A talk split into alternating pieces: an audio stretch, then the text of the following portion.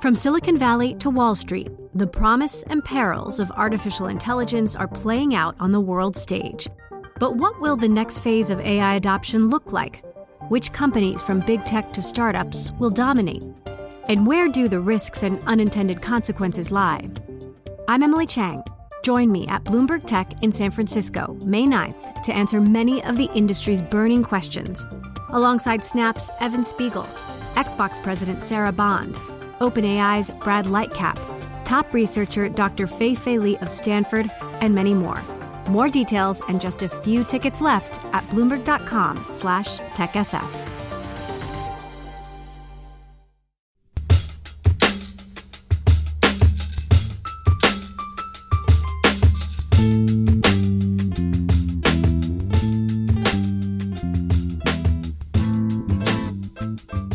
Hello and welcome to What Goes Up, a weekly markets podcast. My name is Mike Regan. I'm a senior editor at Bloomberg. And I'm Vildana Hajric, a cross asset reporter with Bloomberg.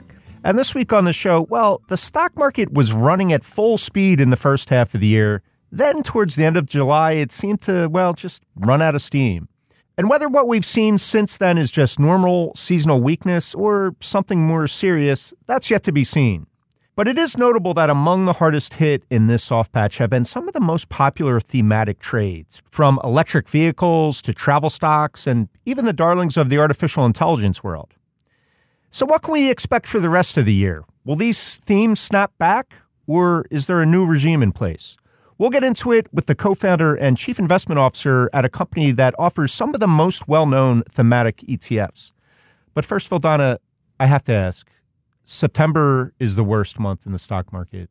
What's your so, what's so your is October, November, December, Jan. That's the joke, right? January, February, only March. worse than what's your worst month personally? February. I was going to say February too. I think it's everybody's worst month. Yeah. Because you're depressed by then, you know? The winter's been dragging on. You like have seasonal what's There's nothing seasonal affected disorder. Yes, yeah.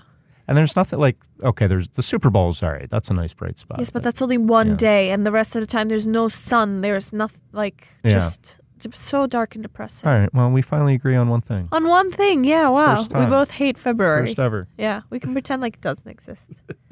I do want to bring our guest in. Uh, it's Sylvia Jablonski, co-founder and chief investment officer at Defiance ETFs. Sylvia, you've been on the show before, and I'm so happy you could join us again. Thanks so much for coming on. Thanks so much for having me. What about Valentine's Day, guys? Oh no, It's a lovely thanks. No, thank you. That's fair. That's fair. Okay, I mean, I guess Hearts and stars, chocolates. two Yeah. little bright spots in a very dark and dank. Can we month. get that President's Day weekend off? That's, That's true. right. Fine. Everybody's like, are we all redeeming February now?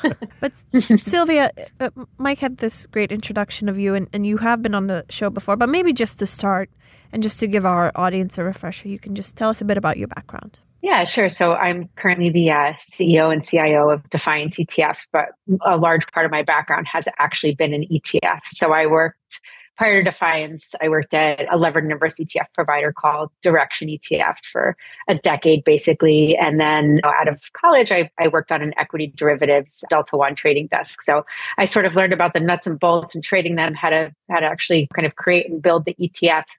And then ended up working in all aspects of, of ETFs, whether it's educating about them, product development, research, and and of course I have a just general passion for markets. So kind of studying markets and figuring out how they all fit in is is part of my day to day. Sylvia, let's talk about that idea. You know, we have seen this soft patch in the market. It seems like, as I mentioned in the intro, some of the hot thematic ETFs are doing even worse than the market. Is there just a beta there? How do you think about how thematic ETFs, at least the Defiance ETFs, perform compared to the market? I mean, is it just natural to expect these themes to sort of do even better uh, on the upside and maybe a little worse on the downside? What's the sort of your analysis of how they perform in different market cycles? Yeah, and that's actually a pretty fair way to, to look at it, right? You do have beta exposure. And when you think about thematic ETFs, oftentimes we're sort of, I- think, moving away from thematic and we think about it more like tech growth innovation. So kind of what is the the tech of of the future? What is innovation for the future? And they're not so much like kitschy themes, right? So we just think about how different sectors will morph. But it's it's a fair point because if you think about 2022, all of the top kind of like growth stocks and tech stocks really suffered a bear market and our ETF suffered alongside of that. And if you think about why, I'll use like quantum ETF as a great example. So so quantum gives you access to 5G, artificial intelligence, supercomputing, quantum computing, right? And all of those themes in 2022 were were just kind of non-existent. Tech stocks were down, and what makes up that ETF are some of the top movers like the Apple, Google, IBM, Amazon, Nvidia, you know, AMDs of the world. And then lo and behold, as you said, the first part of the year up until July, these names soared. And so an ETF like that kind of more than sorted outperformed the the Nasdaq 100 because of the same names, Nvidia, AMD, and such getting a great tailwind. And then 5G, same thing. It's made up of sort of semiconductors, technology, and and if you think about when the market pulls back, right, when when you have kind of like these little birth, bursts of panic because whatever it might be, surface ISM is too hot or whatever it is. We worry about the Fed raising rates. Everyone kind of panics, sells off tech, sells off growth, and goes back into cash equivalent staples and, and kind of the defensive types of plays. But what I think is that these are actually great opportunities, especially if you're a young person investing for the long term.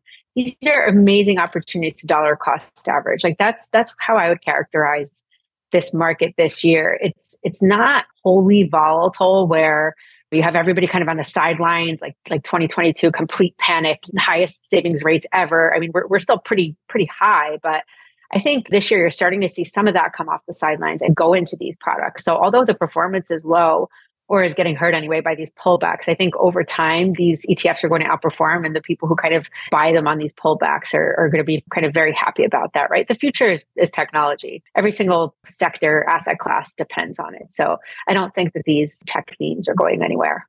Okay, so Sylvia, you like investing around some of these themes, including airlines, hotels, cruise companies, the EV trade, AI and machine learning. So I'm just wondering what the reasoning is behind that and whether or not you're thinking about the consumer and the consumer staying strong.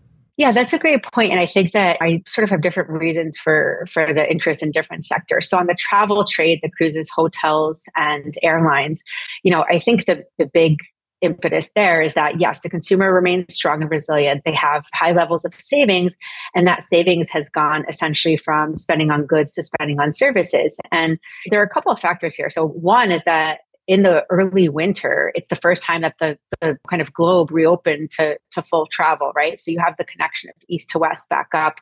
You have Asia to the US and Europe and, and kind of more global travel happening. You have business travel picking up and the spend picking up there. Cruises, some of the cruise stocks are actually up over 100% year to date, right? And I think, of course, we're coming off of uh, some low numbers because of COVID, but you know, again, the consumer seems to have shifted to spend into experiences and travel and things like this. So Norwegian has has been able to up their prices and create these luxury experience. Same with Carnival and Royal Caribbean. It's just they've caught a massive tailwind from that spend. And of course, hotels it fits all of it, right? So you have again people traveling it's that time of year and then on top of that business travel all of the people flying everywhere obviously have to stay somewhere so you've seen some major pickup there. And then during the earnings season, the CEOs have just really been super positive about current bookings, future bookings being kind of back to where they were in 2019 pre-pandemic and and I think that it's a sector that really has been a great short-term trade in terms of why EVs, I think EVs are where the puck is going. You know, you look at the growth of the EV market, it went from 5% of all vehicles sold last year to 14% this year. The projected statistics of this is, is to kind of double in the next five years and then at some point to become a multi trillion dollar industry. So there's so many reasons for that, right? You have awareness of climate and wanting to be carbon neutral. These are obviously better for the environment. You have the support of governments globally around that, Inflation Reduction Act, tax credits, all of these sorts of things. And then if you just look at the, the stats, right, it's like one in three cars in China is an electric vehicle. I think it's it's close to 66% of vehicles sold this year were EVs in China. In terms of Norway, it's like 99%. So these are real growth opportunities. And, and that's really why I like them. Regardless of what's happening in the market today, I think that these are great allocations for the next few years. Yeah.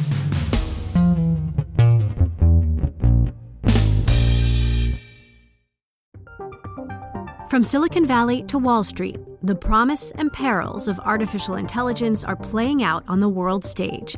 But what will the next phase of AI adoption look like? Which companies, from big tech to startups, will dominate? And where do the risks and unintended consequences lie? I'm Emily Chang. Join me at Bloomberg Tech in San Francisco, May 9th, to answer many of the industry's burning questions, alongside Snap's Evan Spiegel, Xbox President Sarah Bond, OpenAI's Brad Lightcap, top researcher Dr. Fei Fei Li of Stanford, and many more. More details and just a few tickets left at bloomberg.com slash techsf. One thing, Sylvia, that's corresponded coincidentally with this drop in equities uh, the last few weeks, perhaps not coincidentally, is this surge in oil prices. Uh, and we have seen some of the airlines come out, Southwest, Alaska Air, another who I can't remember, warning about, though, that jet fuel prices are going to be a little bit higher than expected. How big of a threat is this oil price to that travel theme? Was the consumer strong enough to handle even higher ticket prices if airlines are forced to raise them because of, of energy? How are you thinking about how the energy situation, the OPEC plus supply cuts, how that all fits into the, the travel theme? Yeah, and that's that's a great point, and obviously that can that can certainly have an impact, negative impact on the travel industry. But you know where where we see oil and gas prices now, I don't think is going to impact the bottom line for for airline companies, right? If they continue to rise, and we do have this threat of increasing oil prices, then I do think that it, it could potentially hamper the returns for these companies. But I think there's sort of that sweet spot right now, like where these companies can charge higher ticket prices, the consumer can afford it. They're sort of not complaining about it. If they go a little higher, it's sustainable. But yeah, it's certainly something that we would have to keep an eye on in the longer term. In the shorter term, though, I think next two quarters of, of earnings for these companies are going to continue to remain stellar. A lot of the projections that people had for 2023 including recession and, and whatever other negative impacts people were thinking about on the economy, a lot of those have been pushed out and pushed further and further into the start of 2024, or maybe even later. And I think one of the thoughts that's going around now is that the consumer is going to run out of steam at the start of 2024. Do you foresee the same, or do you continue to see the consumer staying strong? I continue to see the consumer staying strong. I don't think anything will sort of happen that quickly. 2024 is really just a few months away if we think about it. And if we look at the data, if we look at corporate earnings, if we look at spending data, it, it is unlikely to fall off of a cliff, especially because, as you said in your intro, September is usually terrible. October is a little bit rocky too, but November, December tend to be positive months for the market, positive months for retail, for spending, and things like this. I just don't see that happening. I think you get some tailwind from that and that kind of keep hold you over till next quarter. It depends on the Fed and what the Fed does, right? And how that impacts the economy. So I think that jobs are going to level off. I think part of the reason why jobs have remained strong is, you know, also because we've we've seen some economic expansion, we've seen some growth, we've seen some innovation in technology and things like this. Eventually that stabilizes, wages stabilize. But you know, if the Fed sort of holds rates higher for longer, continues to raise rates, I do think that impacts kind of a lot of things in the market. It'll impact corporate America. It'll impact spending. We'll kind of go back to this like huge risk of, of recession fears and things like this. But if we kind of are, are, at a point where we think that we're closer to the end of rate hikes and potentially thinking about kind of a, a reduction of rates in the next year or so, you know, then I think we we pulled off that soft landing, and I don't expect that massive pullback to come of course, things have happened in the last couple of years, right? Nobody anticipated COVID. Nobody anticipated kind of like Russia and Ukraine and tensions with China. So we always have to be aware of the geopolitical events. But that aside, if the market continues holding up the way it is, if corporate America continues to hold up the way it is, cutting jobs, becoming more efficient, then I think the consumer will be just fine and we avoid that big recession. Yeah, Sylvia, obviously we've all kind of talked ourselves uh, blue in the face over, but AI, such a big theme this year, artificial intelligence. One of your newer products, QTUM, the Quantum and Artificial Intelligence ETF. What I find interesting about the ETF is that uh, so much focus has been placed on the big mega cap tech companies, you know, Nvidia, Alphabet, the Magnificent Seven, as they're called, how, how they are sort of at the sweet spot to be beneficiaries of the AI craze. But your ETF has some some more interesting small cap companies that I don't think many people are necessarily aware of. So companies like IonQ, Rigetti Computer, Onto Innovation.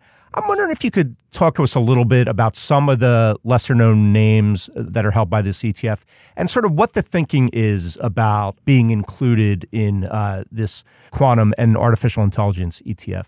Yeah, sure. I'll kind of give you the, the macro overview of like why the smaller names in general and like what kinds of things they do and why the bigger names, right? So when we think about themes and innovation and things like AI and machine learning, there, there is a lot of hype about it, right? And so when there's hype about something, but it's also coming to fruition and you, are starting to see revenues results from this, you're starting to see the actual impact of, of AI and how it's being used. Just quickly note that AI will change every sector and, and kind of asset class, I think, out there. For example, biotech, right? You can use AI for better data to create better drugs, to have better results in surgeries, to power robots. If it's defense, better targets and, and, and information. If it's retail, targeting um, more accurately what you're going to buy and purchase and you know where it should be in the store things like this. But we, we can go through every sector and, and find the application of ai and so so the big companies that power ai are the nvidia the amd the google and and amazon companies. They're the companies that have money they have budget and they're going to be immediate benefactors of this and we've seen that play out this year. And so you want them to have a big place in an etf like this because you get quality balance sheet stability but with innovation, there are going to be winners and losers, right? And some of these smaller companies that you mentioned, you know, why we have the smaller companies in there, because when you think about innovation, you don't know who the winners and the losers are going to be. So some of these smaller companies are chip companies. Some of them are like Ambarella that, that deal with the visuals and graphics and and Rigetti and things like this. There's different parts of AI. There's data parsing. There's the actual chips part of it. There's the supercomputing part of it. And and we believe in the whole kind of ecosystem of AI. And we think that having exposure to some of the small caps that can become major players here and eventually M&A targets, it's a good way to kind of diversify your exposure there. So, a lot of attention, as Mike said, and as you just said, has been paid to NVIDIA and some of the other bigger ones. I spoke with Rob Arnott from Research Affiliates a couple days ago, and he's pointing to NVIDIA as being potentially in a bubble. wondering if you are looking at some of these AI companies and thinking the same that maybe potentially some of the bigger ones are overvalued at this point? I actually don't think that they're in the bubble because I think that, you know, that once we get past the kind of like the, the, the fad and, and the, the hype around AI and we actually see the, the practical application of AI and how it's impacting top and bottom lines of, of major companies, I think that these companies can only grow further. NVIDIA, without a doubt, has set themselves to, apart to be the AI provider. The only way I think that this doesn't sort of shake out for NVIDIA to continue growing is if they can't actually supply the chips that are that are needed. Jensen Huang came out and, and gave us his his view of the 2024 forward-looking orders and said that they're beyond kind of his expectations and, and well beyond what the company expected. So when you have the CEO that has actual clarity into his orders for his chips, as long as they can provide those chips, and barring any major, there's so much government intervention now with chips and China and all these things. Like, so there are things that can come up, but barring a, any kind of like political event, it, it seems that the demand will be there to justify the price and perhaps the price appreciation, in my opinion.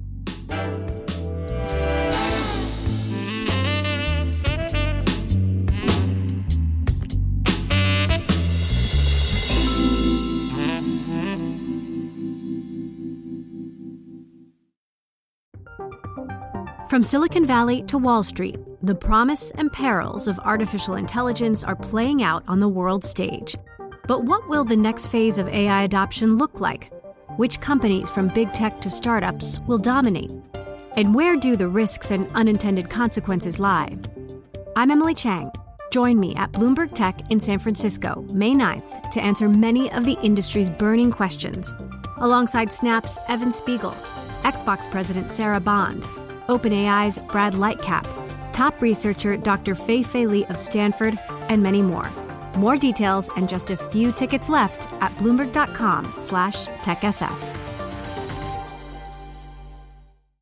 Sylvia, one more uh, interesting thematic ETF is the hydrogen ETF um, you guys offer. And if you go back, I don't know, a decade or more, there was a lot of optimism that sort of vehicles would have one day be hydrogen powered. I mean, I, I guess there are some currently that are, but it, it never quite reached that goal that they had for hydrogen. Where is the growth for hydrogen? hydrogen? What what's in this ETF that has you excited? What sort of opportunity sets uh, are, are there for the companies uh, that are owned by the ETF? I think it goes back to the macro story of alternative energy. We have to find better ways to, to power things, whether it's vehicles, factories, or or otherwise that are friendly to the environment. So it's it's not to say get rid of all fuel based cars, but EV is is one way to go about it, and hydrogen fuel cell power is another way to go about it. So although it's not super well known in the U.S. outside of California, California is actually seeing great growth in hydrogen powered vehicles, but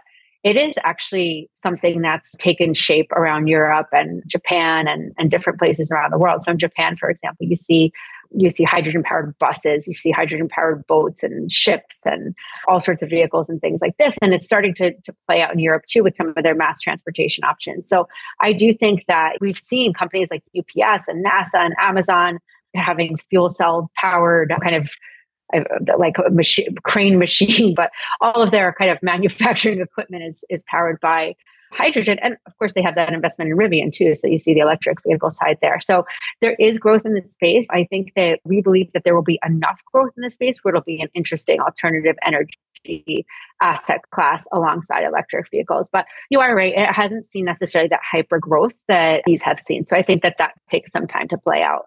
Interestingly enough, though, it remains one of our most popular ETFs. It's getting a lot of that ESG type of alternative energy investment. Well, Sylvia Jablonski of Defiance ETFs, really great to hear your thoughts. Can't let you go quite yet, though. He's a contestant for our craziest thing that we saw in markets this week. well, why don't you get us started, Vildana? You, you probably saw this headline and you you definitely thought of me.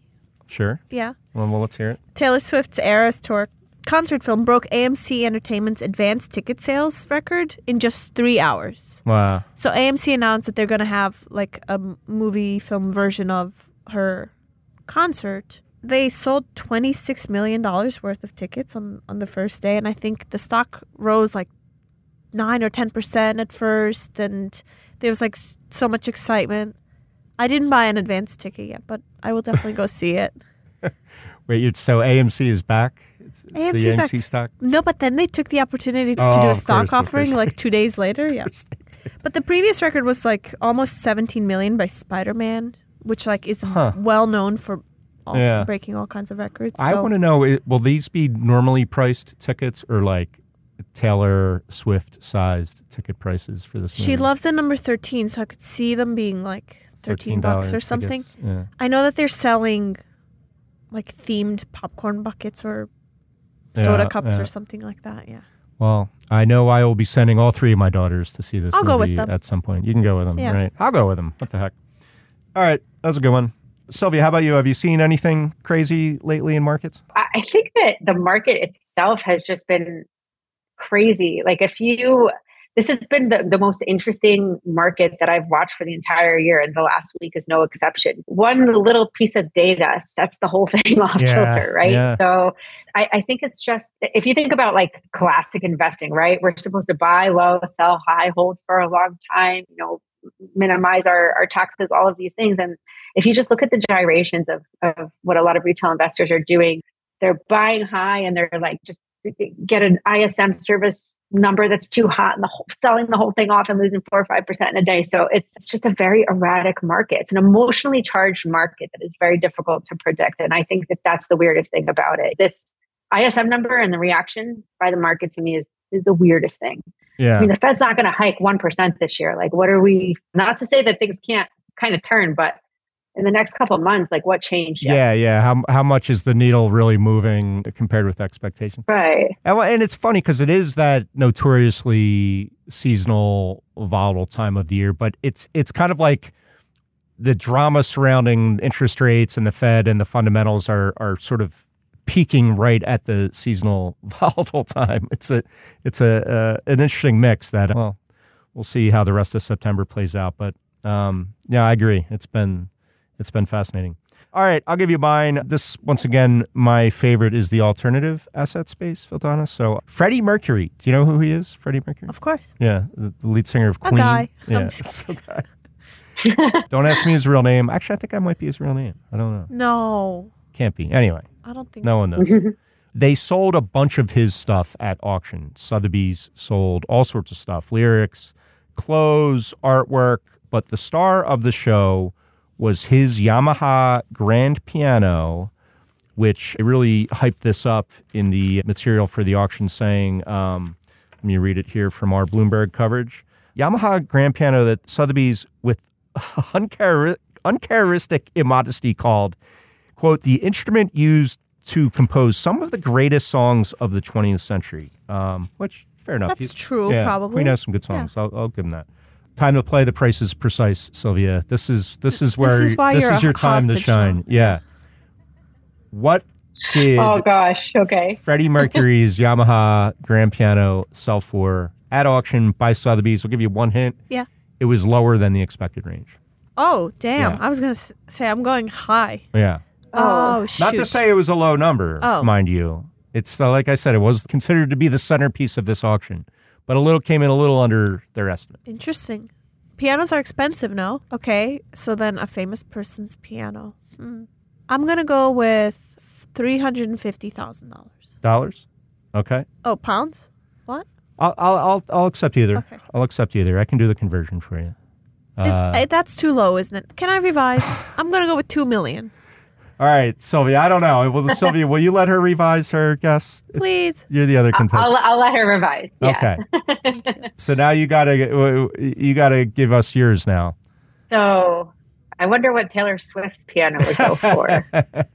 There, I, I say guess so if. I think if I think hers goes for five million, I'll give him just because half of the world that is alive now maybe doesn't know who he is. Like half, two and a half. Oh man, you guys more or less split the difference there. I know who he is, but of course. 1.7 million British pounds, so 2.2 something million. You guys are kind of. I think we have a draw. no, I think I win. Oh. Got a oh. draw. I definitely win. Hello. Oh, because she went over. All Sorry, right. Sylvia. Yeah, I but went you over, revised your yeah. offer. I don't know. You Because it okay, But once I I, once I said it, it, it was so obviously too low. I'm giving it to Sylvia. You defaulted. You- Fine. Yeah. Se- seven to eight X. what what what do they expect? They expected more than that. I don't know. I, I forget the exact. I think it was like two to m- three mi- million British pounds. So they got 1.7 something million British pounds. So, I mean, who's got room for a grand piano? You know? maybe, maybe Elton. Whoever paid two point two Exactly. million Yeah, for it. they never tell plenty you of- who bought plenty it. of room for it. They never let you know who bought it. Maybe Elton John bought it. Plenty That, of that'd be my guess. It's possible. Anyway, Sylvia Jablonski of Defiance ETFs, really uh, pleasure to catch up with you and hear your thoughts Thanks. on some of these big trends in the markets this year. Hopefully, we can get you back again someday. Thank you so much. Thanks. Thank you, Sylvia.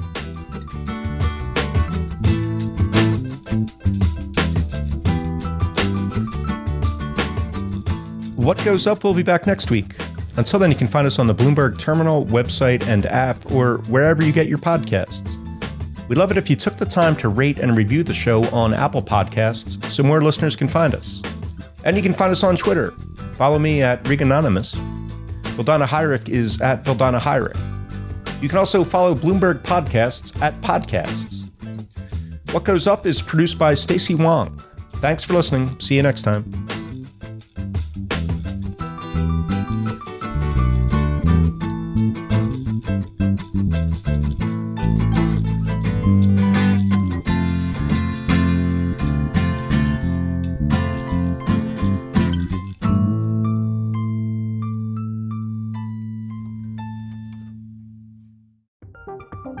From Silicon Valley to Wall Street, the promise and perils of artificial intelligence are playing out on the world stage. But what will the next phase of AI adoption look like? Which companies, from big tech to startups, will dominate? And where do the risks and unintended consequences lie? I'm Emily Chang. Join me at Bloomberg Tech in San Francisco, May 9th, to answer many of the industry's burning questions, alongside Snap's Evan Spiegel, Xbox President Sarah Bond, OpenAI's Brad Lightcap, top researcher Dr. Fei Fei Li of Stanford, and many more. More details and just a few tickets left at bloomberg.com/techsf.